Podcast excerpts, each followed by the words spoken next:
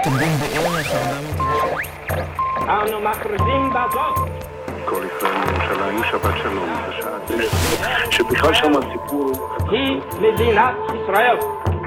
in Nederland. Dit is de podcast van de ambassade van Israël, die wij wekelijks op vrijdag uploaden op ons Soundcloud-kanaal. In de podcast is er aandacht voor het grote verhaal van Israël, maar ook oog voor detail. Gesprekken met diplomaten en met gewone burgers. Joodse feesten en innovatie en toerisme. Iedere vrijdag dus Israël in Nederland.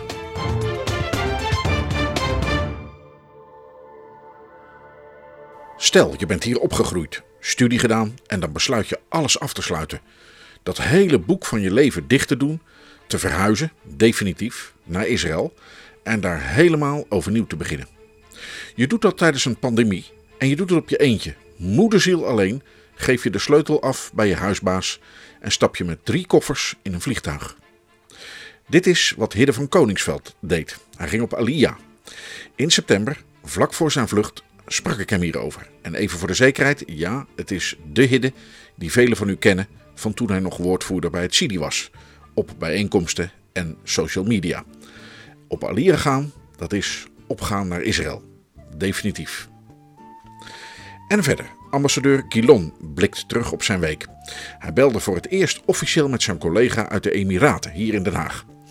Dan waren er de verkiezingen in Amerika en ik vroeg hem of een nieuwe regering effect kan hebben op het Midden-Oosten. En hij blikte ook vooruit op een bijzondere week volgende week, als de protestantse en gereformeerde kerken schuld belijden over hun collectieve rol tijdens de Holocaust.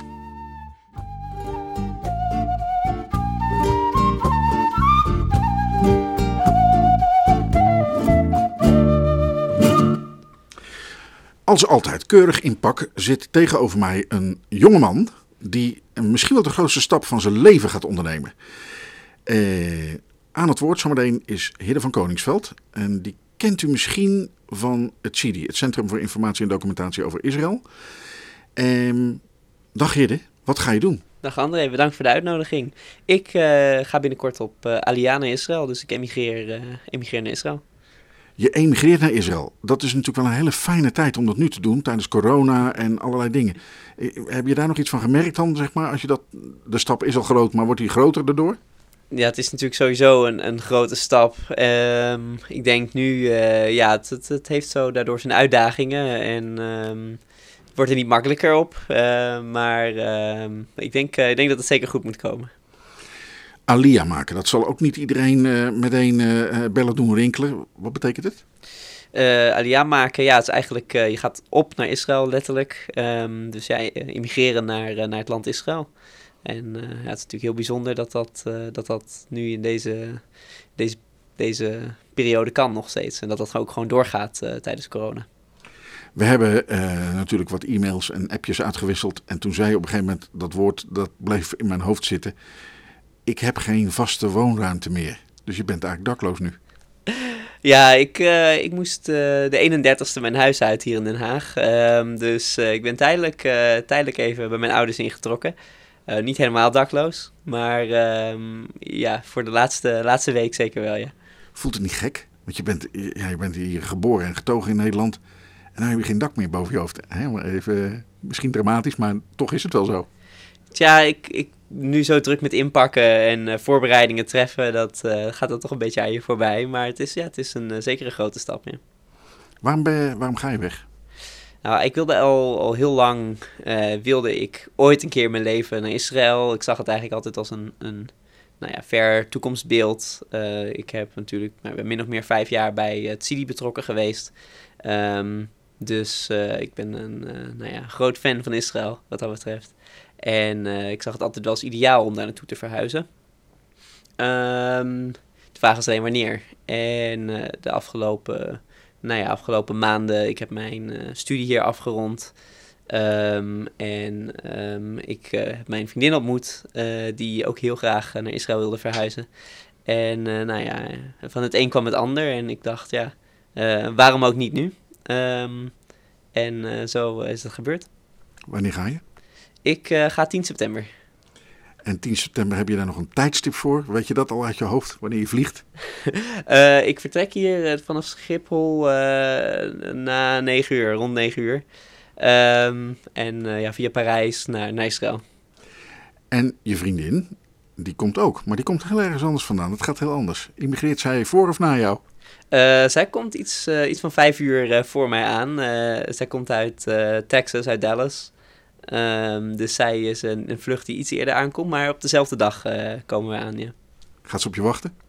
Nou, nu met uh, coronamaatregelen um, moeten wij allebei meteen uh, naar een hotel uh, in quarantaine. Um, dus ik ben bang dat dat niet kan en dat we elkaar pas uh, twee weken later zien, uh, vrees ik. Maar uh, het is zeker een ervaring. Wacht, wacht even. Nou, dus jullie komen dan natuurlijk nou, na elkaar aan, want jullie vliegen niet in hetzelfde vliegtuig. En dan word je dus met één in quarantaine gezet. Dus je wordt met één, nou ja, is het nog hetzelfde hotel of zelfs dat niet? Mm, ja, het is min of meer uh, wel hoe het gaat nu. Jij uh, komt aan en uh, nou ja, een en ander aan papierwerk wat geregeld moet worden. En uh, daarnaast is het vrij gauw uh, ja, op, uh, met uh, soldaten mee naar het uh, quarantainehotel. En dat is uh, ja, vrij strikt. En uh, je weet ook niet precies waar je terechtkomt. Uh, of dat hetzelfde hotel zal zijn. Uh, dus dat is uh, afwachten.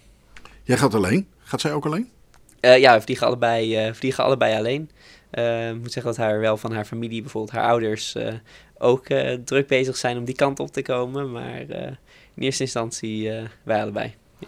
Vroeger zag je wel eens dan op een fotootje dat dan zo'n vliegtuig aankwam met helemaal vol, een hele vliegtuiglading vol mensen die dan de trappen afkwamen met vlaggetjes en zo. Dat is toch wel iets prozaïscher in jouw geval? In mijn geval uh, zeker. Ja, ik kom uh, gewoon uh, ja, op een normale vlucht eigenlijk uh, aan en uh, in mijn eentje en niet een uh, georganiseerde vlucht. Uh, mijn vriendin die dus uit Amerika komt, uh, ja, die heeft wel inderdaad, uh, die krijgt dan t-shirtjes en vlaggetjes en uh, weet ik veel wat nog meer. Um, ik, uh, ja, voor mij is dat wat anders. Maar ja, het is allemaal, uh, ja, het moet allemaal wat anders tegenwoordig. Um, maar ja, het is natuurlijk nog steeds net zo bijzonder en... Um, Ja, het is ook juist bijzonder dat het nu ook bijvoorbeeld uit Ethiopië en uit andere plekken, dat die immigratie uh, gewoon doorgaat uh, met uh, alle uitdagingen van die. Hoe kan dat nou eigenlijk? Dat is toch dat je denkt van ja, waarom, wat bezielt mensen allemaal? uh, nou ja, zoals ik zei, het is, altijd, uh, het is altijd spannend en het is altijd een uitdaging. Dus waarom het niet uh, nu dan ook doen? Um, tegelijkertijd, ja, er worden hele goede maatregelen getroffen. Um, Iedereen wordt gescreend of ze geen klachten hebben. Moet het vervolgens twee weken in quarantaine. Um, dus wat dat betreft, uh, ja, er wordt uh, voorzichtig gedaan. En dat is ook, uh, is ook goed. Uh, in Israël uh, is de corona ook voorlopig nog niet voorbij. Um, dus, uh, maar ja, het is wel mooi juist dat, uh, ondanks dat alle toerisme stopt, uh, dat dan de immigratie, uh, waar toch staat Israël op gebouwd is, uh, dan toch doorgaat. Dan twee weken later gaan jullie kamerdeuren, respectievelijke kamerdeuren open. Mag je eruit? En dan? Uh, wij uh, ja, we mogen dan uit het uh, hotel uh, hopelijk zonder uh, klachten bij leven en welzijn. Um, en um, daarna zijn we van plan, uh, wij gaan allebei nou ja, uh, in Jeruzalem uh, wonen uh, enige tijd. En daarna gaan we op zoek uh, ook samen naar een, uh, een uh, huis in Ariel, waar we gaan studeren aan de universiteit. Um, even in Jeruzalem, uh, heb je dan woonruimte gehuurd? Hoe gaat zoiets? Of wordt dat voor je geregeld allemaal? Uh, in dit geval uh, heb ik dat zelf uh, geregeld. Ik ging naar een uh, yeshiva, naar een religieuze school. Um, dus dat, uh, ja, en daar ook, dat gaat ook nog uh, nu weer uh, uh, allemaal open en door, grotendeels. Doordat uh, daar uh, voorzieningen zijn getroffen om quarantaine te uh, regelen. Um, dus dat uh, in eerste instantie. En die hebben zeg maar een soort internaat, een soort van uh, woonruimte bij ja. het instituut. Ja, daar komt het wel op neer. Um, ja, en dan in de tussentijd uh, gaan we samen naar iets op zoek en uh, uh, druk daarmee weer aan de gang. Ariel, waar ligt dat? Uh, Ariel, ja, het is echt uh, in de, in de Shomron um, en uh, ligt in de buurt bij al mooie plaatsen zoals Chilo, uh, echt de Bijbelse plaatsen. Um, en uh, ja, het is een vrij moderne stad eigenlijk, uh, uh, toch een jonge maar moderne stad. Er is een uh, universiteit dus die recent uh, ook echt universiteit, als universiteit erkend is. Um, en het is enorm aan het uh, groeien en uh, dat uh, trekt ook steeds meer mensen van allerlei hele verschillende achtergronden. Religieus, seculier, uh, van alles wat. En um, ja, het is, binnen de Shomron is het echt een uh, grotere stad. Ja. Um, wat ga je studeren? Uh, ik ga daar uh, business uh, studeren. En je vriendin? Uh, hetzelfde.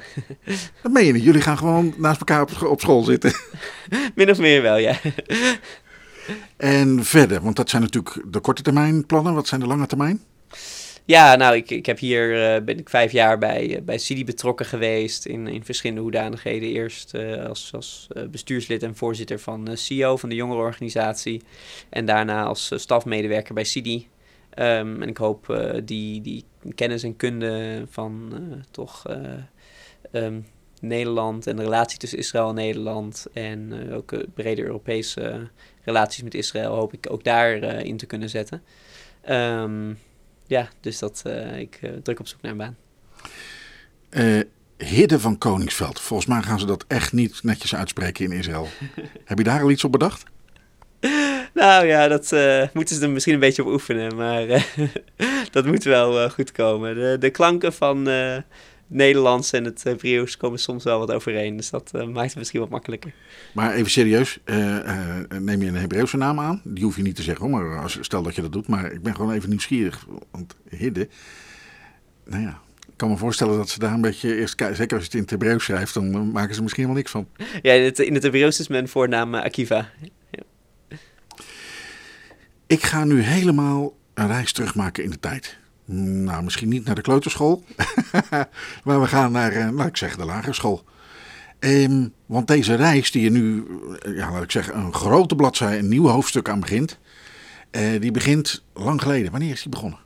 Um, ik, uh, wanneer, ik, ik was voor het eerst in Israël um, nou, rond mijn uh, achttiende. Um, ik werkte destijds voor uh, nu punt n l als, uh, als redacteur. Um, en ook af en toe wat te maken met, met Israël en met uh, vergelijkbare onderwerpen Midden-Oosten.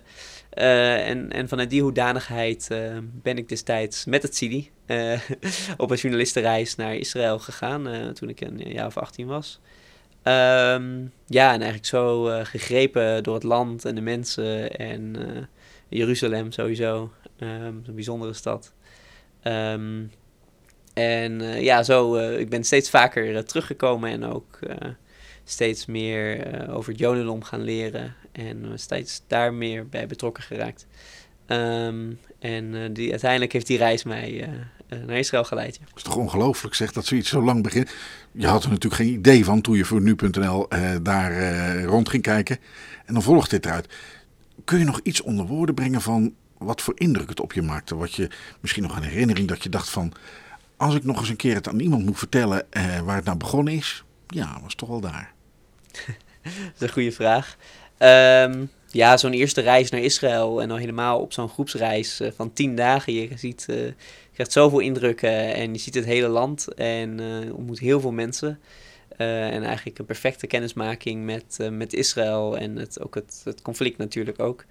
Um, en uh, ja, ben ik toch heel, vooral door, uh, door Jeruzalem heel erg gegrepen. Ik denk niet dat er uh, veel mensen zijn die uh, bij de Westelijke Muur in Jeruzalem staan en uh, niks voelen. Uh, dat zeker. Mm. Ik hou nog even vol, want ik voel dat er iets... Uh, nou, je hebt, er is toen een klik gekomen. En uh, hoe, hoe gaat dat dan? Wat, wat gebeurt er dan met je? Wat doet het met je? Ja, ik ben altijd wel uh, zelf iemand geweest die uh, veel interesse had in uh, nou ja, wat er uh, meer is tussen hemel en aarde. Um, en uh, ja, toen ik in Israël was, uh, toen uh, dat werd daar zeker uh, gestimuleerd. En... Um, En op die manier ook steeds meer over jodendom gaan leren. En uh, orthodox geworden. en um, ja, en uh, ik denk ook uh, nu het verhuizen naar Israël, dat dat, uh, dat is voor mij een vervulling van die, uh, nou ja, van die hele reis inderdaad. Um, dan kom je natuurlijk op een gegeven moment, nou ja, dat is misschien niet van die eerste reis, maar dan wel, uh, je bent vaker terug geweest. Absoluut. Dan kom je natuurlijk dan thuis bij pa en ma van Koningsveld en dan... Uh, Ja, die gaan dan op een gegeven moment merken, onze zoon gaat een beetje veranderen. Wat vonden die ervan? Ja, mijn ouders uh, die vinden het wel heel, uh, heel jammer dat ik vertrek. Uh, dat, uh, dat zeker, uh, maar uh, ook heel leuk voor mij. Uh, ja, zeker. Uh, dat, uh, ja, nou, het, is toch, uh, het is toch zeker vier uurtjes vliegen. Dus dat, ja. uh, Um, dat is wat minder, maar um, aan de andere kant is het ook weer niet zo ver, al helemaal buiten coronatijden. Um, dus ja, die uh, steunen mij zeker. Um, nou, toen, toen ben je gaan studeren natuurlijk en uiteindelijk bij C I D I begon, uh, ben je gaan werken. Hoe is dat? Uh, nou, die kende je natuurlijk van die, uh, van die, journalis- van die journalistenreis. Ja, ik ben um, inderdaad de journalistenreis mee geweest en vrij kort daarna ben ik uh, dus bestuurslid bij C E O geworden. Dat is de jongerenorganisatie, hè? Klopt, ja. En um, nou ja, daar toch uh, een, een hele periode uh, in het bestuur gezeten en voorzitter geweest. Een heleboel georganiseerd. Uh, reizen naar Israël ook zelf begeleid. En uh, voor politieke jongerenorganisaties. Uh, manifestaties georganiseerd. Uh, wat niet eigenlijk. Er komt vast een moment dat je in dat Dan Panorama Hotel in quarantaine zit. En dan ga je terugkijken op de C I D I-jaren. Uh, daar ga ik je vast even mee helpen. Um, wat springt eruit? Wat vergeet je echt helemaal nooit meer? Um, poeh, dat is een goede vraag. Natuurlijk uh, mijn, uh, mijn collega's, uh, waar ik uh, heel prettig mee heb samengewerkt al die jaren. En, uh, um, nou, waar ik denk ik het meest, uh, misschien niet heel uh, schokkend, maar uh, toch uh, politiek Den Haag hier en de... de um, nou ja, gewoon alle connecties en uh, toch de mensen spreken en... Uh, Uh, nou ja, de, de gang van zaken hier. En um, dat, uh, dat ga ik zeker missen. Um, en ik denk, als ik, ja, als ik één ding moet noemen, is dat toch wel het organiseren van zo'n rondreis door uh, Israël. Uh. Ja, want je bent zelf gaan organiseren waar je ooit zelf mee bent meegegaan. Klopt, ja. Uh, ja, zeker. Zelf georganiseerd en, uh, en begeleid. Ja. Um, wat waren nou... Wat, was nou, wat is het, het nut en het belang van het werk wat C I D I doet? Want daar kom je natuurlijk, ja, op een gegeven moment, dat vragen we ons allemaal af als we ergens werken. Van uh, ja, waar, waar doen we het allemaal voor en zo. Maar um, wa, wat is het belang, waarom, waarom is C I D I belangrijk? Ik ben er natuurlijk nu weg, maar... Daarom, maar, uh, maar toch. Blijft, het blijft uh, belangrijk. Um, ja, ik denk dat C I D I nog nooit, nog nooit zo belangrijk is geweest als nu. Um, we zien helaas dat... Uh, de hele uh, kwestie Israël en het, het Arabisch-Israëlisch conflict, dat dat in Nederland zo uh, um, nou ja, gepolitiseerd is en uh, dat, het, uh, dat het echt de scheidslijnen trekt ook in de Tweede Kamer. Uh, tussen, helaas vaak tussen links en rechts. En uh, C I D I is, is enorm van belang om uh, juist um, de hele politiek en ook het bredere publiek te informeren over uh, waarom Nederlandse steun uh, voor Israël belangrijk is. Waarom uh, Israël niet uh, meer onder een vergrootglas dan welk ander land dan ook zou moeten liggen. Uh, allerlei van dat soort zaken. Uh, Hidde, nou, um, een van de belangrijkste trends, om het maar even zo te zeggen, in het hele debat rond Israël en alle gedoe eromheen, is een afkorting, B D S. Wat staat voor boycott, uh, desinvesteringen en sancties. Een club, nou ja, club of het, daar weet je nog veel meer van dan ik, maar een, in ieder geval een organisatie, een netwerk wat probeert Israël te isoleren internationaal. Als een soort paria eh, te maken. En het is helemaal gestoeld op eh, nou ja, het verleden en het denken uit de apartheidtijd van Zuid-Afrika. Heb jij daar zelf veel mee te maken gehad? Ja, toen ik in mijn tijd bij, uh, bij C I D I heb ik geprobeerd om, om van B D S ook juist een, een speerpunt te maken van iets waar C I D I zich uh, zou, tegen zou moeten verzetten. Uh, juist omdat B D S nou ja, tegen alles is wat, wat vrede mogelijk maakt. Uh, t- tegen coexistentie, tegen het normaliseren van de betrekkingen tussen Israël en Arabische landen. Uh, eigenlijk uh, alles waar... Uh, Waar men in de regio bij gebaat zou zijn, daar is B D S tegen.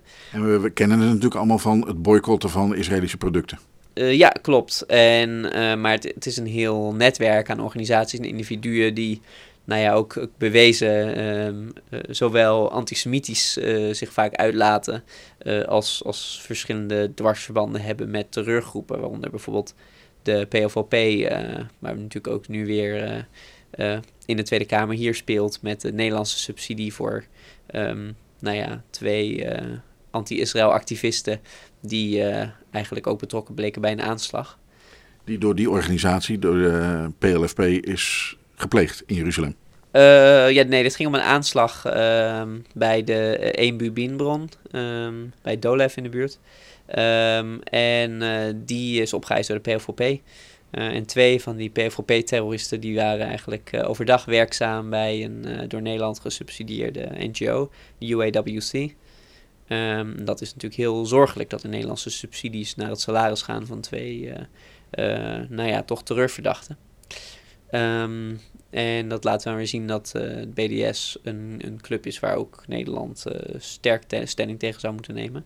Gelukkig gebeurt dat ook door onze regering, maar uh, niet uh, altijd uh, stevig genoeg. Um, Nederland uh, zegt uh, terecht tegen B D S te zijn, maar tegelijkertijd worden organisaties die B D S steunen, maar waarvan de door Nederland gesubsidieerde projecten uh, geen B D S-projecten zijn.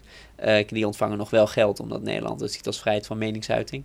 Ik denk een organisatie die bewezen banden heeft met terreurgroepen, uh, antisemitisch verantwoordelijk is voor een hoop antisemitische incidenten. Uh, en ook nog eens eigenlijk uh, coexistentie tegenwerkt en ervoor zorgt dat uh, zelfs Palestijnen die voor Israëlische bedrijven werken hun banen kwijtraken. Uh, dan denk ik dat is iets waar Nederland uh, stevig afstand van uh, moet nemen en moet blijven nemen. Je hebt dat bij uh, C I D I als een speerpunt uh, gemaakt. Uh, heb je wapenfeiten? uh, nou, er zijn verschillende uh, projecten rondom B D S waar ik bij betrokken ben geweest. Of verschillende acties ook. Uh, bijvoorbeeld ervoor gezorgd dat een... een Uh, een mevrouw, een, een veroordeelde uh, P V V-terroriste die hier naar Nederland kwam om te spreken bij een B D S-club. Uh, dat die, uh, nou ja, die uh, is wel in Nederland toegelaten, maar uh, door uh, dat wij contact hebben opgenomen met de uh, verhuurders van de, de zaaltjes waar zij zou spreken, uiteindelijk uh, nou ja, op een derde locatie heeft gesproken nadat twee zaaltjes afzeiden. En die, uh, uh, dat was op de Vrije Universiteit Amsterdam. Uh, vervolgens is die zaal ook gesloten, omdat zij uh, zomaar die terroristen daar, die studenten die terroristen hadden binnengelaten. Um, dat is iets uh, uh, waarvan ik denk dat het een succes was. Um, als, je verantwoordelijk, moesten... als je verantwoordelijk bent voor uh, aanslagen, waarbij ook nog eens twee studenten om het leven zijn gekomen in Jeruzalem, uh, waar zij voor verantwoordelijk is, dan moet je niet, uh, dan moet je niet worden uitgenodigd om uh, hier te komen spreken uh, op een universiteit, nota bene. Nota bene voor studenten. Ja. Um, Waarom, waarom, ontv- waar, waarom zijn er mensen die dan toch dit soort figuren uitnodigen? Ik snap dat nooit zo goed. Je, ja, nou ja, je kunt het met elkaar ergens grondig over oneens zijn. Maar je gaat toch geen uh, dit soort dingen niet uithalen? Is, heb je dan zo'n hekel aan Israël? Ja, B D S zelf uh, wordt door, uh, door velen ook... ook door de, de oprichters van B D S eigenlijk gezien gewoon als een nieuwe uh, tak en een nieuwe tactiek in de, de strijd om Israël helemaal te laten verdwijnen. Uh, een van de oprichters van B D S heeft ook wel gezegd van ja, uh, als inderdaad de, de, de programmapunten van B D S gerealiseerd worden, waaronder de terugkeer van de, de vluchtelingen die geen vluchtelingen zijn, de nakomelingen van de nakomelingen, uh, zo ongeveer van uh, mensen die uh, uh, bij de Stichting van de Staat Israël zijn gevlucht. Uh, als die allemaal uh, naar Israël zouden mogen gaan, zoals B D S wil, uh, ja, dan is Israël er niet meer. Uh, dus ze zien het simpelweg als een, een nieuw wapen in de, de strijd tegen de piepkleine Joodse staat in het Midden-Oosten. Um, dus ja, dat, uh, dat is niet uh, verrassend. Um, is het iets wat voldoende onderkend wordt hier in Nederland? Dat het niet alleen, nou ja, laat ik zeggen, onwenselijk gedrag of weet ik veel, maar gewoon echt gewoon fout is? Ja en nee. Um, ja, zoals ik zei, um, als Nederland uh, um, een subsidieaanvraag krijgt voor een project waarin wordt gezegd we gaan oproepen, mensen oproepen om Israël te boycotten, dan zal daar geen subsidiegeld naar gaan van de Nederlandse overheid. Maar als die organisatie zegt wij steunen B D S, wat zo'n vreselijk foute organisatie is, um, alleen dit project uh, gaat ergens anders over, dat, terwijl je nog steeds niet de garantie hebt dat het geld niet ergens anders terechtkomt, um, dan, dan mag het wel. Um, en Nederland zou juist moeten onderkennen, al helemaal na dit debacle met de U A W C, uh, zou Nederland moeten onderkennen dat uh, gewoon organisaties die gelieerd zijn aan B D S, uh, dat daar verre van gebleven moet worden. Je bent uh, Joods geworden en dat is ook een van de redenen, vertel je net, uh, dat uiteindelijk die weg dan nu uh, een vervolg krijgt in, in uh, de Joodse staat. Um, Heb je zelf ooit ermee te maken gekregen? Dat, want je, je maakt een switch eigenlijk van gewone Nederlandse jongen naar Joodse jongen. En dan krijg je misschien ineens... Joden zijn ook Nederlanders. Zijn ook Nederlanders, dat is waar. Maar ik bedoel, het is toch even... Want je kreeg zelf ook met antisemitisme te maken. Uh, ja, ik heb zelf regelmatig uh, met antisemitisme te maken gehad. Vooral op internet, uh, op sociale media is dat toch uh, aan de orde van de dag. En dat ja, merk ik ook persoonlijk, maar ook bij C I D I. Uh, naar alle meldingen die binnenkomen en uh, alle verhalen die we horen. Um, die natuurlijk in de monitor jaarlijks worden opgenomen. Um, dat wordt alleen maar erger. En uh, ja, het, het niet optreden van platformen als Facebook en Twitter uh, zorgt ervoor dat het uh, gewoon door kan gaan. Ja. Word je niet een beetje onpasselijk en misselijk van? Want ineens maak je kennis met een hele nare kant van ons allemaal. Um, ja, nou, ik denk dat dat, uh, dat sowieso zijn, uh, is internet natuurlijk een, een, uh, een rioolput uh, wat dat betreft. Uh, ik denk dat iedereen dat wel kan zien. Um, en als het antisemitisme betreft, dan uh, ja, is dat uh, niet minder het geval. Ben je somber? Uh, ik ben uh, zeker niet somber. Uh, ik denk dat uh, Nederland, zeker in vergelijking met bijvoorbeeld landen als Frankrijk, als het gaat om antisemitisme, uh, dat we het hier nog relatief goed hebben. Um, maar dat kan natuurlijk ook de verkeerde kant op gaan. Uh, dat zien we wel bijvoorbeeld als, als zoals in Frankrijk, uh, de rechtspraak soms een, een vrijkaart geeft voor antisemitisme. Hoe gaat dat dan? Uh, nou, bijvoorbeeld door te beweren dat uh, antisemitische moorden uh, simpelweg door verwarde mannen worden gepleegd of onder invloed van drugs. Uh, dat is, daarin, daarin stimuleer je natuurlijk een klimaat waarin antisemitisme alleen maar verder groeit. Want dan wordt het straffeloos en dan, waarom zou je het dan niet doen? Ja, en dat, dat zien we hier in, in meer of mindere mate al op sociale media. Uh, dat uh, mensen straffeloos bijna kunnen roepen wat ze willen. Um, maar als dat ook in uh, het, uh, nou ja, het echte leven uh, vervolgens doorcijpelt, dan hebben we een heel groot probleem. Ben je blij dat je weggaat? uh, nou ja, die uh, bedreigingen op sociale media, die we kunnen overal ter wereld worden verstuurd en ontvangen. Uh, maar um, ja, ik denk dat Europa uh, zeker de komende jaren, als het wat antisemitisme betreft, dat het hier uh, alleen nog maar erger zal worden. Uh, dus wat dat betreft uh, blij om uh, straks in een Joodse staat te leven met een, uh, een Joods leger wat uh, de gewone bevolking uh, beschermt. Um, nou, daar zeg je wel even iets over Europa hè, in het algemeen. En dan denk ik, neem ik aan verder vooral uh, nou, laat ik zeggen, Midden- en West-Europa, de E U, uh, dat gebied eigenlijk. Um, wat betekent dat voor de Joodse gemeenschappen daar? Nou, we zien natuurlijk nu dat uh, sowieso radicale islam in Europa, um, maar ook opkomend extreem rechts uh, in iets mindere mate, maar ook uh, dat dat ervoor zorgt dat de Joodse gemeenschappen van Europa uh, bedreigd worden. Uh, en uh, nou ja, niet voor niets beveiliging hebben al lange tijd. Um, en uh, ja, zoals het er nu naar uitziet, zie ik daar heel weinig lichtpuntjes in hoe dat Uh, Uh, beter zal worden. Het is goed bijvoorbeeld dat de Tweede Kamer hier nu uh, een actieplan uh, heeft om antisemitisme te bestrijden. Maar het moet niet bij, uh, bij mooie woorden blijven. Er moeten ook, uh, nou ja, inderdaad, uh, soms gewoon eens mensen van hun bed gelicht worden als ze uh, antisemitische bedreigingen plaatsen of op internet schrijven dat ze een synagoge uh, overhoop willen schieten. Um, dat mag niet straffeloos blijven. Dat is toch eigenlijk ongelooflijk, hè? vijfenzeventig jaar bevrijding, hè, denken we nu. Maar ja, je... Je vraagt je af, hebben we iets geleerd? Ja, nou, ik denk, zoals ik zei, aan de andere kant um, hebben we het vooralsnog relatief goed in Nederland. Uh, moeten het ook niet uh, overdreven alarmistisch zijn. Uh, maar tegelijkertijd uh, moet het ook niet erger worden. Dat nieuwe hoofdstuk begint, hè? Uh, dat begint natuurlijk al iets, iets minder ver terug als waar we uh, net waren. Maar uh, dan, je neemt dat besluit. En hoe gaat dat dan? Wat ga je dan doen? Wie bel je? En krijg je te maken met alle hele nare bureaucratische mensen die, die vooral zitten te dutten of zo achter hun scherm en dan jou lastig vinden. Weet ik veel, wat gebeurt er allemaal? Nou, ze zullen vast hard werken. Uh, maar um, nee, ja, um, ik, uh, toen ik maanden geleden besloot om dan nu toch echt uh, naar Israël te emigreren. Ja, dat is de kwestie van uh, de Jewish Agency bellen. Um, en een hele uh, papierbundel inleveren van een verklaring omtrent het gedrag tot uh, geboortecertificaat, tot uh, Joodse papieren, um, van alles. Um, en dan maar afwachten en een visa aanvragen en um, ja, van alles eigenlijk. Um, en dat is soms wel eens uh, ja, wat slapende bureaucraten wellicht uh, die uh, het proces vertraagden. Uh, maar uh, al met al blij dat het achter de rug is. En nu in Israël waarschijnlijk weer een hoop nieuwe bureaucratie uh, tegemoet gaat.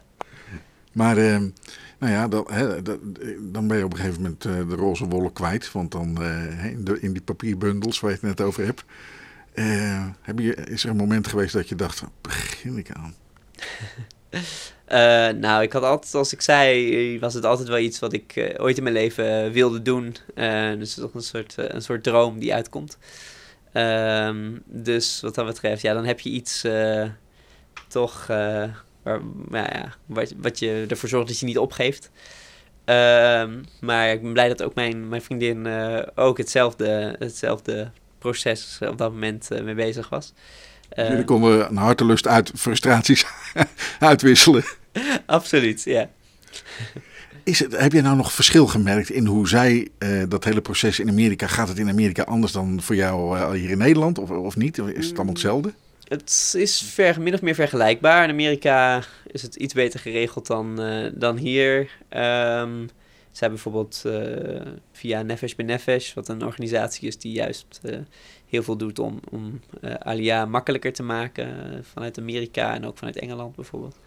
Um, dus uh, ja, dat maakt het wat makkelijker omdat je een contactpersoon hebt die uh, tussen de, de Israëlische instanties en, uh, en jou zit. Uh, en die af en toe uh, even mensen achter de broek aan, uh, aan wil zitten.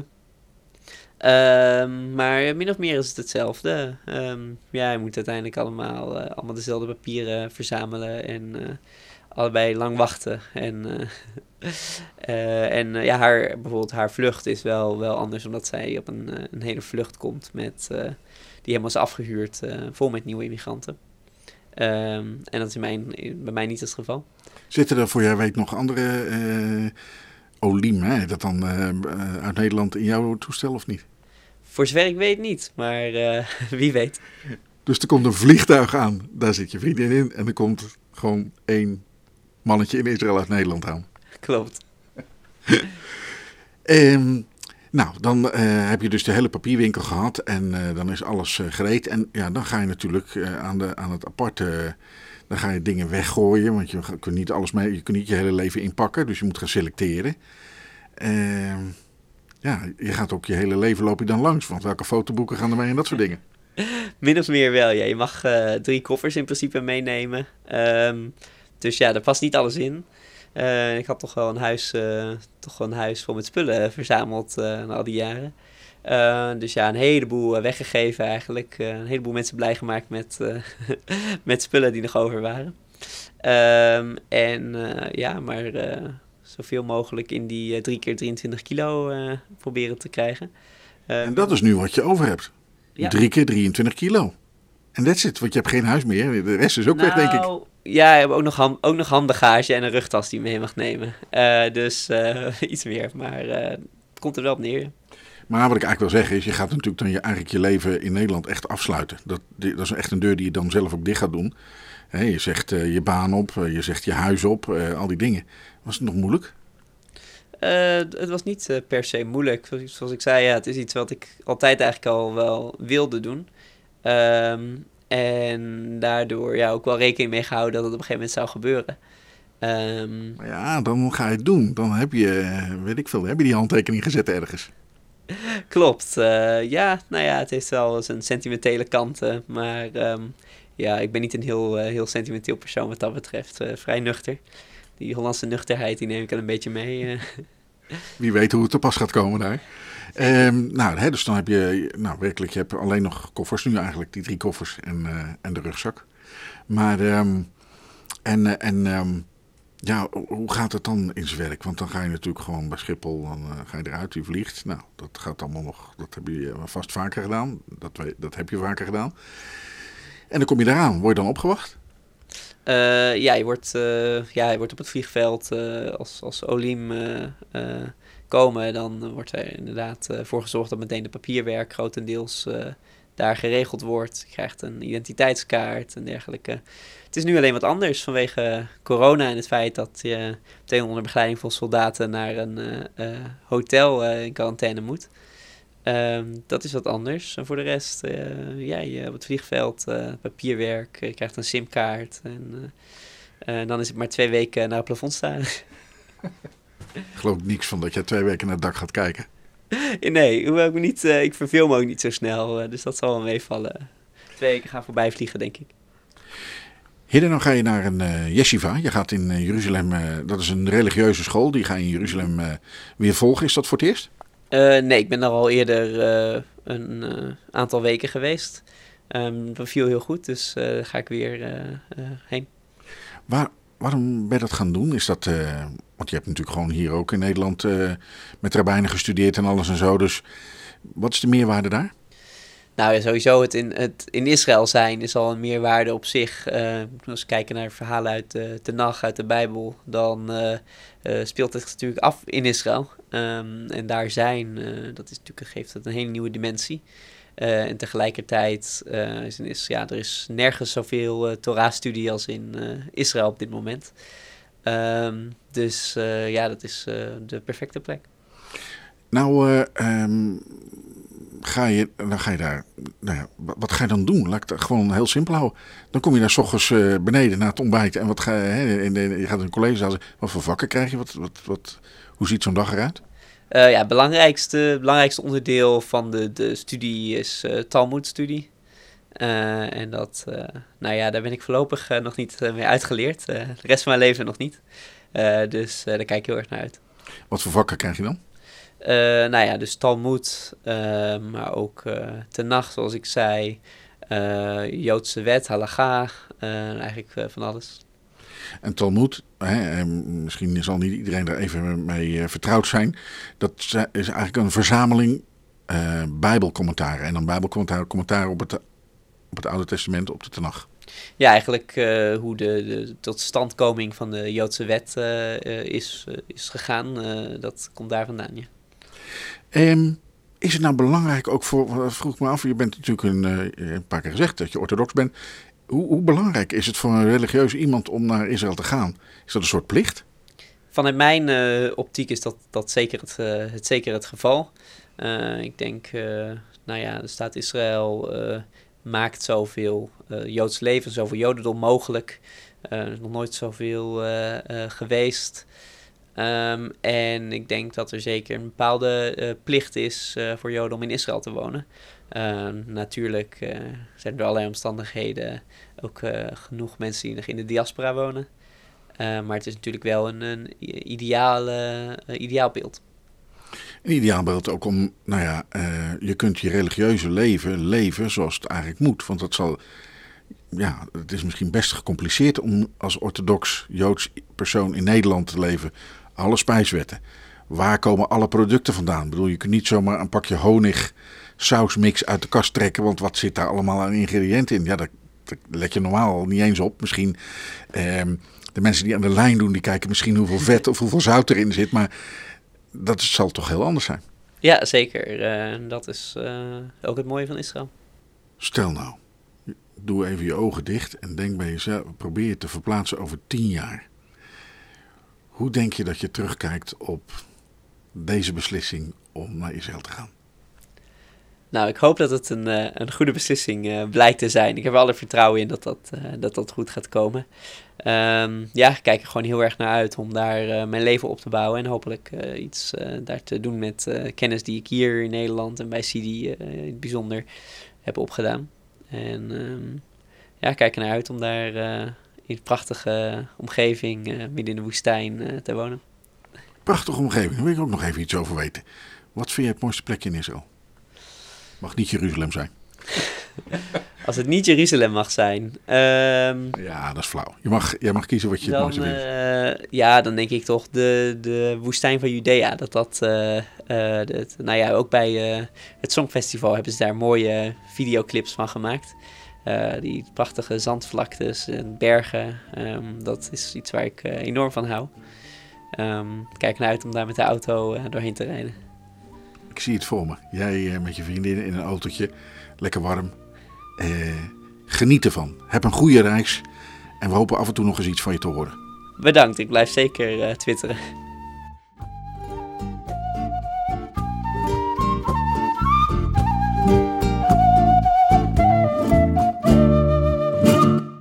Einde van de week. Ik liep door de gangen van onze ambassade naar het kantoor van ambassadeur Gilon. Het is een vaste rubriek in onze podcast. Hij blikt terug op zijn werkweek.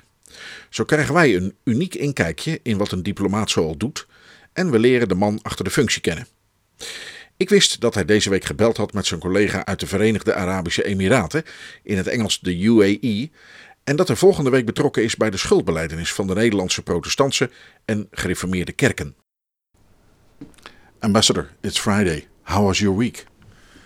Well, probably I would mention the fact that I, after a lot of delays because of Corona and problems, and instead of a physical meeting, I had a Zoom meeting with, for the first time, with the ambassador, Lady Ambassador of the Emirates.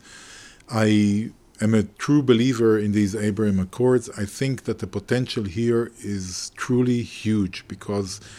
Um, For years, Israel has been having a discrete uh, connection to many Gulf countries, and now uh, there is uh, there are two countries really in the Gulf, uh, U A E and Bahrain, who came out and decided to make these relations formal. I think that the potential that we have with U A E, for example, is huge because these are two very Western-oriented economies, strong economies with a lot of technology.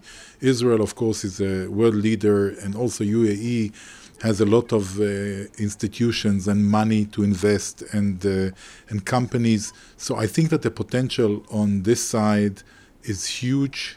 I think that there is a lot of potential because we do share uh, with the Gulf countries the uh, the uh, problem. Uh, that we see of Iran trying to destabilize the region.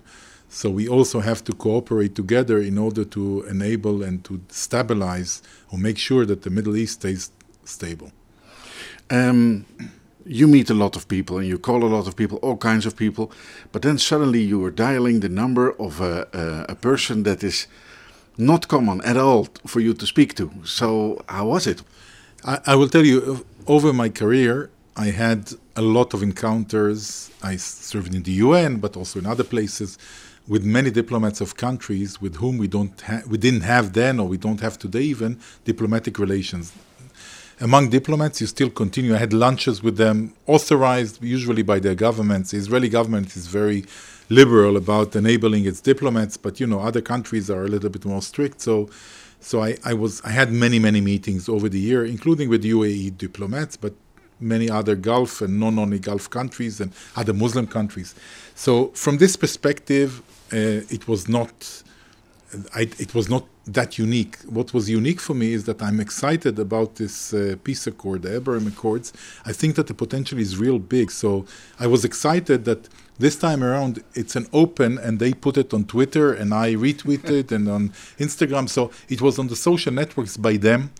And and I think that there is a real belief that it's a new start, it's a, it's a new beginning. It's not only for our countries, but mainly also for the Middle East.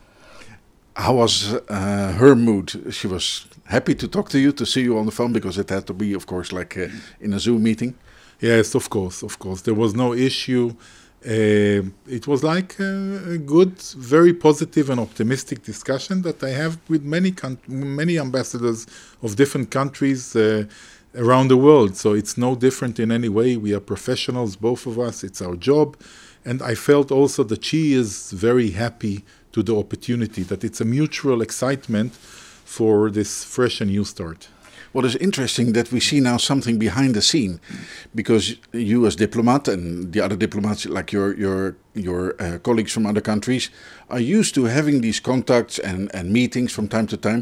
For us, like from looking outside, you're like, okay, Israel is at war. There are relations with Egypt and Jordan, and for the rest, we don't speak to each other. We don't meet each other. It's like, but there is much more going on behind the scene, actually.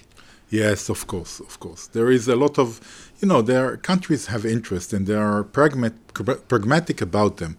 And uh, usually they pursue their interest even with people they sometimes dislike. I mean, uh, the fact that uh, the Americans had negotiations with the Iranians over the hostages issue. There is no lost love between the Americans and the Iranians on this. But for pragmatic reasons, which serve both of them, probably they did. And it's just one example. There's so many examples around the world. It happens every day, every every hour. So uh, I think this is uh, this is happening a lot. Uh, what you see on the surface is what people want you to see on the surface, because you have a different interest sometimes towards your uh, domestic public opinion or towards other international public opinion or stuff like that. At the same time, uh, you try to pursue in a discreet way uh, also the rest of your interests. Now, uh, another big issue this week was not concerning Israel, but it, well, in a way it was uh, also, because it affects all of us, the American presidential elections. As of now, we still don't know who is the winner. Um, do you think anything will change, whoever wins, in this respect, like uh, vis-a-vis the, the, the Middle East? Well, very hard to say. Uh, of course, things change. Leaders, why do people uh, select different leaders? Because they want a change. So in general, the idea of, uh, in any country, that there is a change, usually the new leader, from, assuming he doesn't come from the same party and the same way of thinking, he will bring a new way of thinking. That's what his voters have wanted, expected him to do. Yeah. That's why they voted for him. In the Middle East, I think, again, Uh, the Trump administration should get a lot of credit to what they did in the Middle East. I think that they deserve, they did a great job there. And they had a big role, but still, as I said before, the countries in the Middle East, the Gulf countries, Israel, also Sudan, we didn't mention, but it's not it's not the Gulf, that's why it's like escaped us. But these countries, they have bigger interests, uh, and the bigger interests also with Israel. As I mentioned before, Iran is a threat, economic things. They want to make the lives of their people better. That's their aspiration. And that's why I'm hopeful that this will be not only a stable peace, regardless of the Americans now, because of the very strong, for years, uh, discreet before and more open now, relations and interests between the countries. So I really hope that it will uh, stand the storms of time, because the Middle East is always stormy, and that we will flourish and increase the relations and and make a great value to all peace-seeking people in the Middle East. Uh, it's weekend, which is uh, a quiet moment between two weeks. Anything interesting next week? Yeah, uh, first of all, it's it's never quiet. Now that there is a mixture between home and uh, work and home, it makes, I think, everyone's life more complicated, because yeah. I find myself when I work from home, the d- days I work from home, I find myself working. The minute I come out of bed, I start working. And the minute I go back to bed at night is the time I finish working. In between, everything is... So, you know, the weekends, they lose a little bit of their importance to me, the way I feel. It's not... I don't have the same relax, relaxation that I had before, because I knew I'm not going to work. Now work is with me more present. Yeah, next week, uh, I think over the weekend, first of all, there is there are going to be the events of uh, Kristallnacht, the memory. And uh, we saw already in the press that uh, uh, the Protestant Church has decided to, uh, I don't know how to use the word in English, probably confess for uh, their responsibility or part of what happened during the Holocaust and anti-Semitism and things like that. And according to the press then, uh, now over the weekend in these ceremonies, they are going to uh, uh, to speak about it in now. Before it was like to the press in a vague uh, or general way. Now it will be uh, more specific what they will say. It's, I think it's a very important uh, move, which is really continuing the move started by first Prime Minister Rutte uh, in the beginning of the year, and then the King, both of them speaking about uh, first the government and the Royal House behavior during or responsibility during the Holocaust, and now the churches. I think it's a, it's a very important um, process that we see in the Netherlands, that we really going into the history and understanding that not all was rosy, and uh, there were people who really helped, cooperated and helped the Nazis, as well as there were people, and we all know, who were resistance and trying to help Jews and, and fight the Nazis regardless, and, and do stuff. So I think this is important. It's also connected to the fact that uh, N S took responsibility also. So I, I think it's, it's a very healthy process, which uh, will make the Dutch society maybe, probably, hopefully, healthy and stronger even, in a way. Uh, is it not in a way too late? better late than never. Yeah, I think it took a long, a long time, but it took. Uh, there were already stages on the on the way, so it's not that nothing has happened so far, but it's late. But it's still relevant. People are still alive, and they're from the Holocaust, Holocaust survivors, and this is important. I think that still survivors are alive as testimonies, but also that to be the ones to see that that uh, uh, the Netherlands is reconcilia- is reconciliating with its past. I think it's important. So we are going to do this week, uh, we are supposed to have a meeting with the Reformed Church, part of the Protestant, because they uh, they also prepared uh, even more robust, I believe, a confession, and they asked to uh, present it to us person to to the amb- to to me as an ambassador, but also to Jewish leaders. So we will have, uh, unfortunately, small, relatively small in size and numbers because of Corona limitations, but we will have some kind of a meeting, uh, which I, I cherish a lot. Which will go which is going to happen like next week. Is it also important for like next generations, like the young generation in the Netherlands, to have this kind of events like N S, the the, the railways, the government, the the king, and now the church? Of course, of course, because and it's not connected just to Jewish people. It's connected to tolerance in general, to minorities, to ad, to the others, which is a very relevant issue now all over Europe and the world. It's not typical to the Netherlands necessarily.